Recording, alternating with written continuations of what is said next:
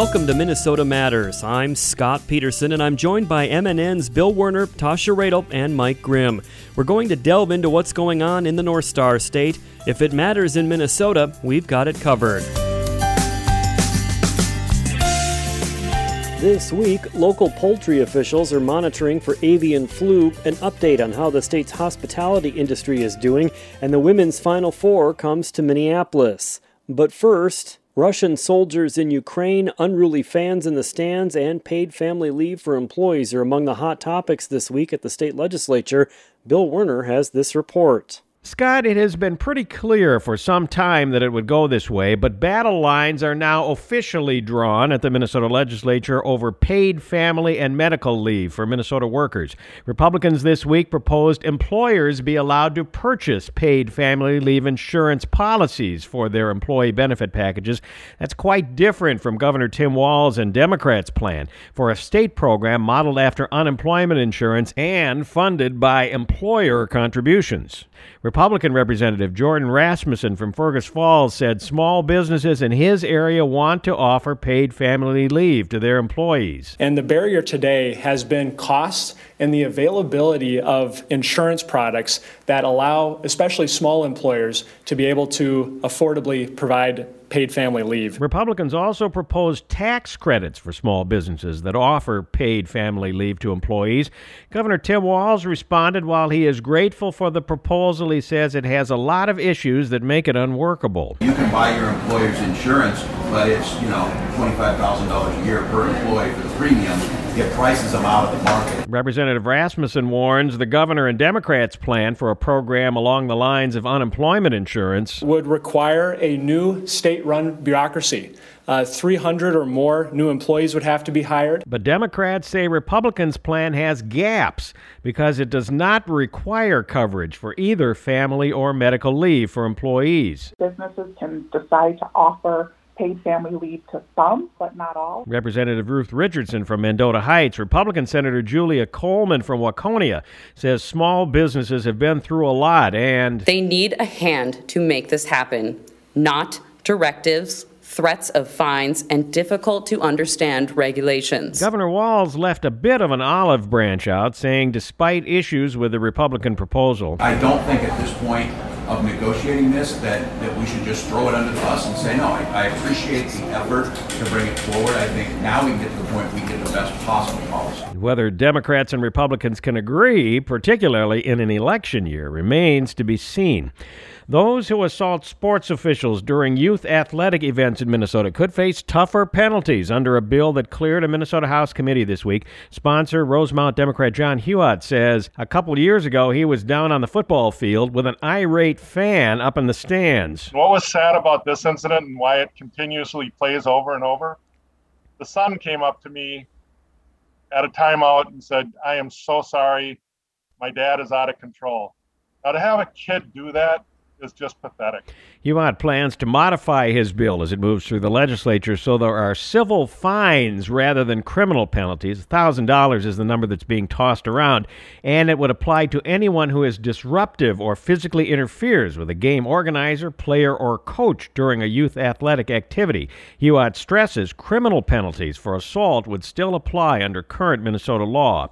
And the Minnesota State High School League's Roger Aronson told lawmakers at this week's hearing that organization organization will begin gathering reports from school districts so appropriate protocols can be established. For every one we know about, there's 20 we don't. And we got to get to where we know so we get past this kind of um, uh, hey this really isn't an issue we need to be dealing with we need to get to this is an issue that we all need to be dealing with aronson says the current climate needs to move toward a culture of respect and this week, prompted by the continued attack on Ukraine, a bill rapidly moving toward the governor's desk that would require the state of Minnesota divest its holdings in Russia and Belarus. We can't allow a single cent from our state to line the pockets of oligarch and despots who sanction the murder of innocent civilians. Bill sponsor, Minneapolis Democrat Sydney Jordan. This bill, while small, is an action we can take to stop Putin and his army from further atrocities in Ukraine. Heartbreaking testimony in Senate committee this week from Luda Anastasievsky who chairs the Minnesota Ukrainian American Committee. The city she was born in, Mariupol, in far southeast Ukraine and less than 40 miles from the Russian border, has endured some of the worst destruction. This past month has been really tough on me. I'm exhausted from worry about my family and friends in Mariupol. I still do not know how any of them are doing or even if they're alive because there is still no communication. I lost touch with them on February 27th. Unable to capture the besieged city, Russia focused on the destruction of local infrastructure in the city and terrorizing the civilians by the missile, artillery, rocket, aircraft attacks primarily on the residential neighborhoods. A few days ago, Ukraine's parliament reported that at least 80% of the residential housing has been destroyed in Mariupol. Mariupol has been besieged for more than three weeks and has seen some of the worst suffering in this Russian war against Ukraine. At least 2,300 people had died in the siege, with some buried in mass graves. There had been no official estimates since then, but the number is feared to be much higher. For those who remain, conditions have been brutal, horrible. I have childhood friends, cousins, nieces, and nephews who live in Mariupol. Every moment when I'm doing my everyday chores, I think of them. I can't imagine how they're surviving without heat or water or electricity. I pray for them. At this point, I'm praying for a miracle. The Russia Belarus divestiture bill unanimously cleared its final Senate committee and headed to the floor, but not without reopening of American partisan wounds, demonstrated by this exchange between Eagan Democrat Jim Carlson and committee chair Big Lake Republican Mary Kiffmeyer. It brings up a, a new definition of useful idiot that we have some people in this country who have supported the Russian aggression in the beginning, but Senator Carlson? Yes, Madam Chair. I just really want to stay focused on the country of Ukraine in this hearing. Well, that, that's uh, exactly what I'm doing. Is Okay. is uh, I want to make sure that we all pull together. Scott? Thank you, Bill. Minnesota Matters returns after this.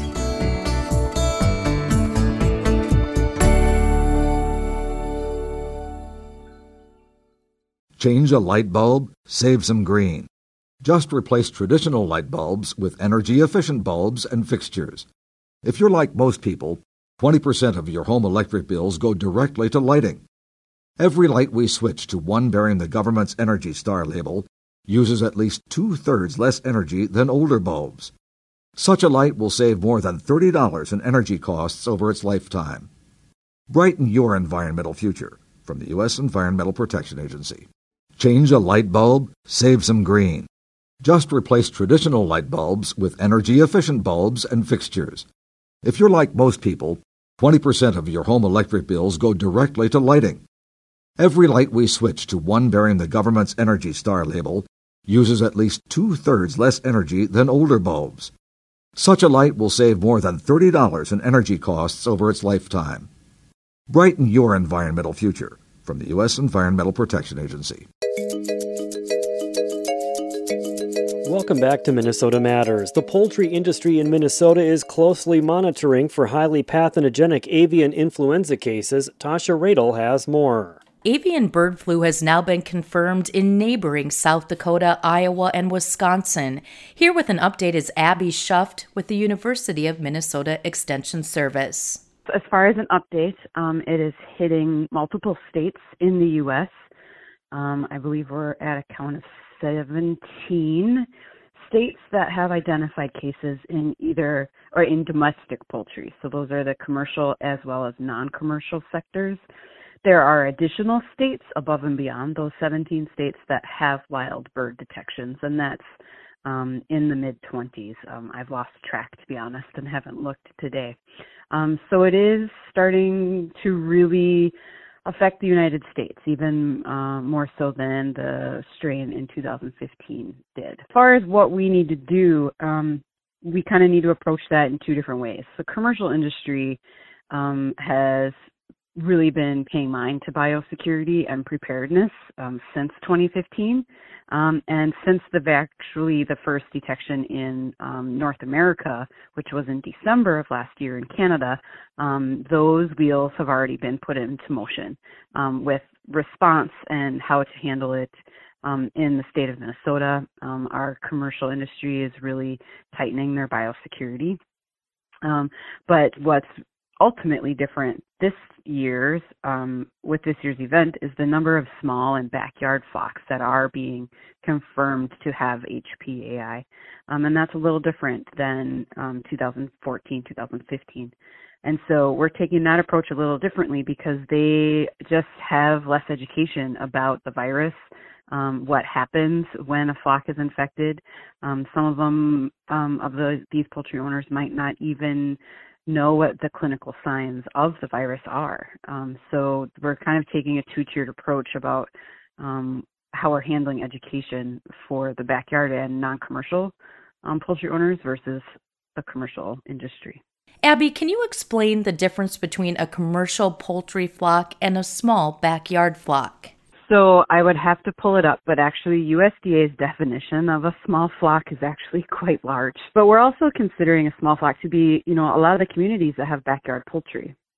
So right. backyard poultry are still just as susceptible um, as as these large commercial farms. So the flocks that have been identified already range in size of eight birds to 250 birds.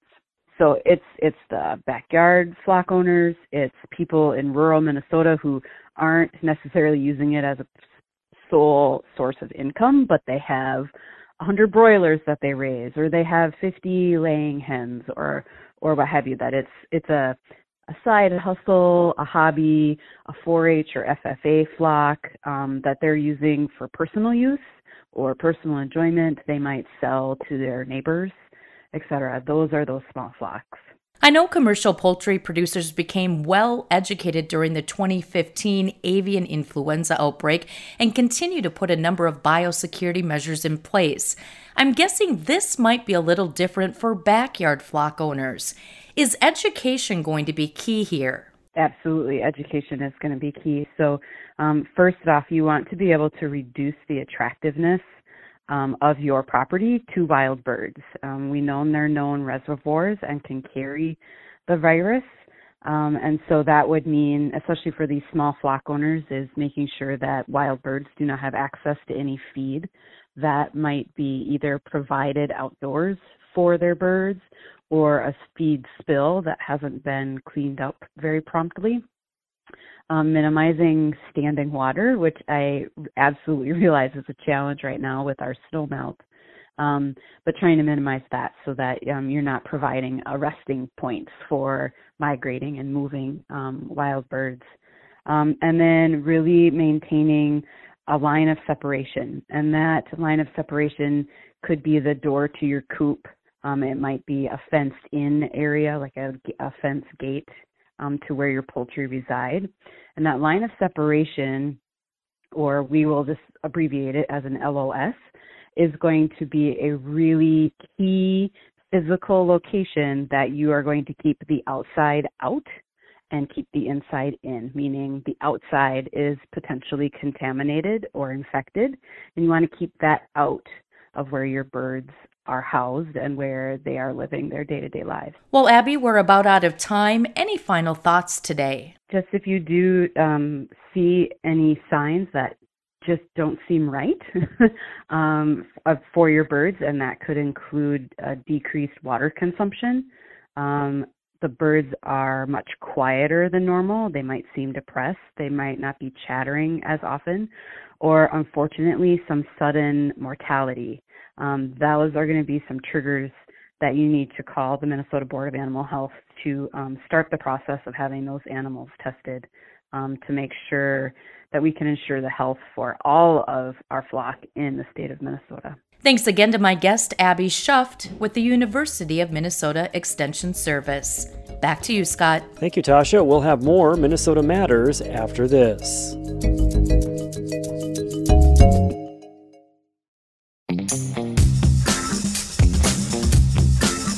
Welcome back to Minnesota Matters. I'm Scott Peterson. Minnesota's hospitality industry continues to recover from the impact of the COVID 19 pandemic. I recently spoke with Hospitality Minnesota's Ben Wogsland about what they've been through and what they need to move forward in the future. Yeah, the big takeaway is that we've been going through two years of, of pretty significant challenges in this industry uh, due to COVID, uh, due to government limitations, and due to consumer behavior uh, during the pandemic. And so those challenges remain in this multi-year recovery. We're seeing that the majority of restaurants and hotels are projecting uh, lower than normal revenue to continue in the next quarter, and they really don't expect revenue to return to normal until 2023 or later, uh, which is concerning. So, you know, you've had a lot of folks that have had lower revenue, and now they're facing inflation issues, they're facing supply chain challenges, and they're facing workforce shortage uh, like never before. Uh, this industry is currently down 32,000 workers compared to pre-pandemic levels. And so when you talk to individual operators, they'll tell you that they're very concerned about the tourism season in this spring, uh, being able to have enough workers to meet demand. Uh, even if demand starts coming back strong and people want to travel, people want to go out to restaurants and try to get back to normal a bit uh, as they feel safe um, that they won't have enough workers to be able to meet that demand, that they'll have to cut their hours, that they'll have to turn travelers away. So uh, we really are trying to focus on workforce training and doing what we can to, to help these operators uh, meet those demands for workforce and, and, uh, and try to get beyond the lower revenue projections. Is there uh, potential help available from the state legislature that you're seeking? Yeah, there is, Scott. You know, we're seeking a, a few different things. Uh, you know, uh, our legislative agenda is focused on workforce development and making sure that the legislature, I guess, first does no harm, and then also trying to find some relief either through direct assistance to those that need help still and/or tax relief. So, on the workforce side, we are, uh, you know, as you and I have talked before We've been promoting the high school programs, the Pro Start Culinary Program and the Hospitality Tourism and Management Program in Minnesota high schools. We're now in over 115 high schools to build that in those amazing programs that help build the pipeline. But we're also pushing a bill that would create a brand new online hospitality uh, training program modeled after South Dakota's highly successful program. And we're working with Explore Minnesota Tourism and the U of M Tourism Center on that we're asking the Minnesota uh, legislature and government for a little bit of seed money to get that started. But we think we can train potentially thousands of, of employees per year and, and hopefully help meet some of that gap that we're seeing in workforce. But the legislature and, and, and the government could also step up and help helping by um, you know addressing this uh, unemployment insurance trust fund issue. Uh, increased payroll taxes on our members uh, is going to be a problem here uh, when you look at these revenue numbers, Scott, and these other challenges that they're facing. So we're hopeful that uh, the governor and, and the speaker and majority leader can can cut a deal on that soon and address that issue. Uh, we also need them to conform to the federal standard on the Restaurant Revitalization Fund grants. These are the grants that some restaurants got from the feds. Uh, and under current Minnesota law, those are going to be taxed unless Minnesota acts. And so we've been working on a couple of bills on that at the legislature and testifying as well.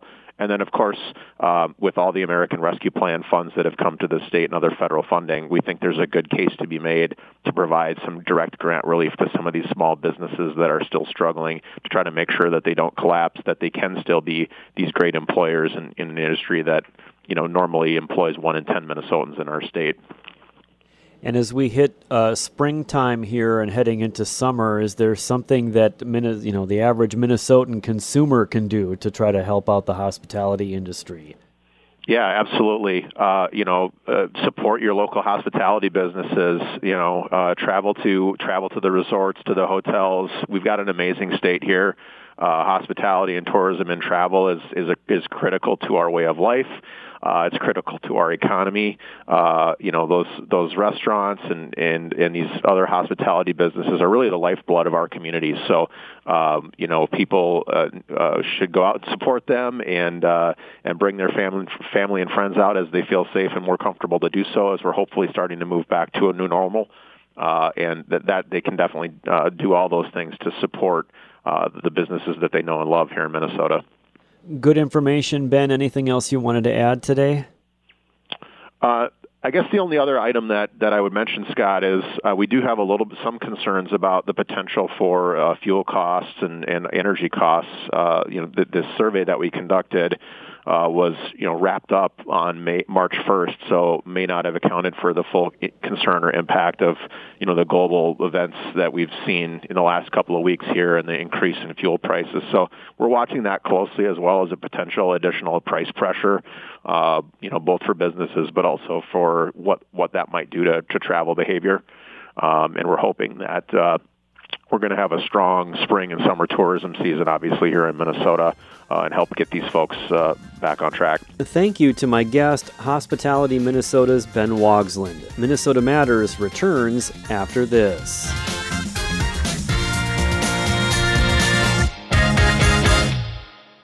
It's Thursday night, and you're grabbing drinks with some friends. Started off with a pitcher for the table, which quickly becomes two. There's pool and there's the photo booth. All right, everybody squeeze in. Say cheese! Followed naturally by an order of wings. And another. Can we get some extra ranch sauce? Then there's the ceremonial nightcap. So, what are we doing this weekend? And lastly, it's back to the car, which, if you're buzzed,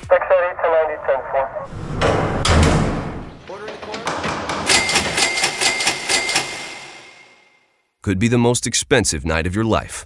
Getting pulled over for buzz driving could cost you around $10,000 in fines, legal fees, and increased insurance rates.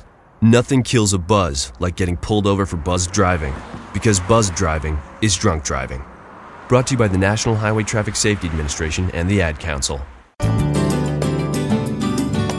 Welcome back to Minnesota Matters. The state of Minnesota will be in the middle of March Madness next weekend when Minneapolis hosts the NCAA Women's Basketball Final Four at Target Center. The U of M is the host institution, and Golden Gopher Deputy Athletic Director Julie Manning is helping organize the festivities.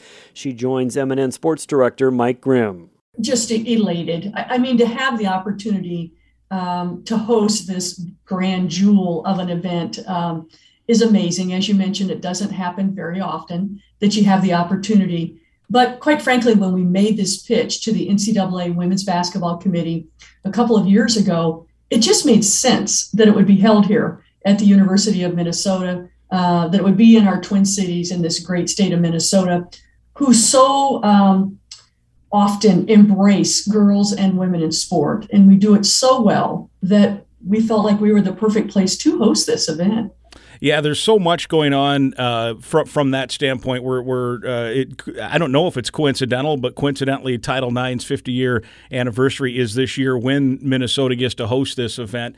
I'm guessing there's some stuff in terms of the themes and different uh, activities going on that that will weave uh, some of those great stories and great history into this event here in Minnesota. Yeah, and, and you know, Mike, that was the thing a couple of years ago when we made the pitch. We had no idea what was going to actually happen but what we have seen over the course of this last year, because really the local organizing committee, who have done a phenomenal job, really started the activation uh, related to Title IX and our corporate sponsors a good nine or 10 months ago. And, and so what we have seen is the education, the recognition, the awareness of not only the women who are playing this great sport of basketball and those who coach it, but what's happened is that these corporate sponsors have really started to acknowledge, recognize, celebrate, and, and continue to educate the women executives uh, that are in their each of their organizations and the women who work there. So it's been really, really neat across the board to see all of these sorts of things kind of uh, activate and unfold, and just learning so much about the women, the women leaders in this community, and uh, a great number of the men who are celebrating the women as well. So that was kind of an offshoot that we had no idea would happen, but so grateful uh, for this opportunity to um, to just be a citizen in, in this uh, Twin Cities area right now and see all this unfold. Yeah, and you think of some of the great uh, women's uh, sporting events that have happened and, and some of the great uh, different things. You, I mean, you think back to the current Gopher women's coach, Lindsay Whalen, and, and, and what she did in the uh, early to mid 2000s with this Gopher team, with her teammates and coaching staff getting uh, to the to the Final Four. I think at that point, really elevating women's sports. You think about some of those girls were maybe six, seven, eight years old then, are now some maybe in the N- WNBA, right? I mean, and, and, some certainly playing college basketball now. And and of course, she uh, it, it's great to have her back on campus and seeing what she's doing with this great recruiting class and uh, postseason this year and, and, and, and different things. And then you think of the WNBA Minnesota Lynx and the titles they've won, uh, and obviously the, University of Minnesota's had such great success in women's sports. And um, I mean, you look statewide, Duluth was just in the Frozen Four in hockey, you know, playing for the championship uh, this past weekend. So there's a lot of a lot of cool things happening in Minnesota, and this kind of fits in with with all of that. It, it really does, and you know, Minnesota Sports and Events. Um, they do a marvelous job, obviously, of hosting huge events the Ryder Cup, the Super Bowl, the NCAA men's basketball Final Four. Uh, we had hoped that we were going to host the NCAA wrestling. And of course, COVID brought that to a, a very short uh, stint. Um, we hosted the NCAA volleyball pro, uh, tournament. We are able, this, this city um, is able to host these great events, and it, and it just makes sense. And I just think it accentuates the opportunity for all of us who live here, but certainly for our student athletes and frankly for our staff who work these events that have a once in a lifetime opportunity to work in NCAA men's basketball or an NCAA women's basketball or a, uh, a Super Bowl. So it's it's quite a recruiting tool, to tell you the truth, um, with employees in the facilities and special events area that we have here. Yeah, and, and the Lynx have very much been a prominent partner in, in all of this, and you will see them this next week. Things kick off uh, already on Sunday, right? Um, March 27th in the afternoon, and you're going to see the Lynx out. the players, the, the coaching staff, of course, a, a great deal. They're a wonderful partner um, to have as well, along with all of our other corporate partners. Again, Minnesota Sports and Events uh, do an amazing job. Um, they follow through with what they say is going to happen when they make the pitch to the NCAA. And our volunteers in this community are really second to none. And uh, we lean on them a, a, great deal. I think they really enjoy it, um, but they show up and they support when they're not in duty. Uh, they come out and they're big fans as well. So it's a great place. I, I mean, we've got all the all, all the tools. We've got a wonderful airport. We have an incredible um, hospitality, hospitality industry here with all of our hotels and restaurants in close proximity. That's University of Minnesota Deputy Athletic Director Julie Manning discussing the women's basketball Final Four in Minneapolis. There are national semifinal games slated for April 1st, with the championship game set for April 3rd. Several free fan events throughout all of next week. Many of them are at the Mall of America. For complete details, you can go to ncaa.com slash women's dash final four. That is going to do it for us for this week. Thank you so much for listening, and please tune in again next week for Minnesota Matters on this MNN station.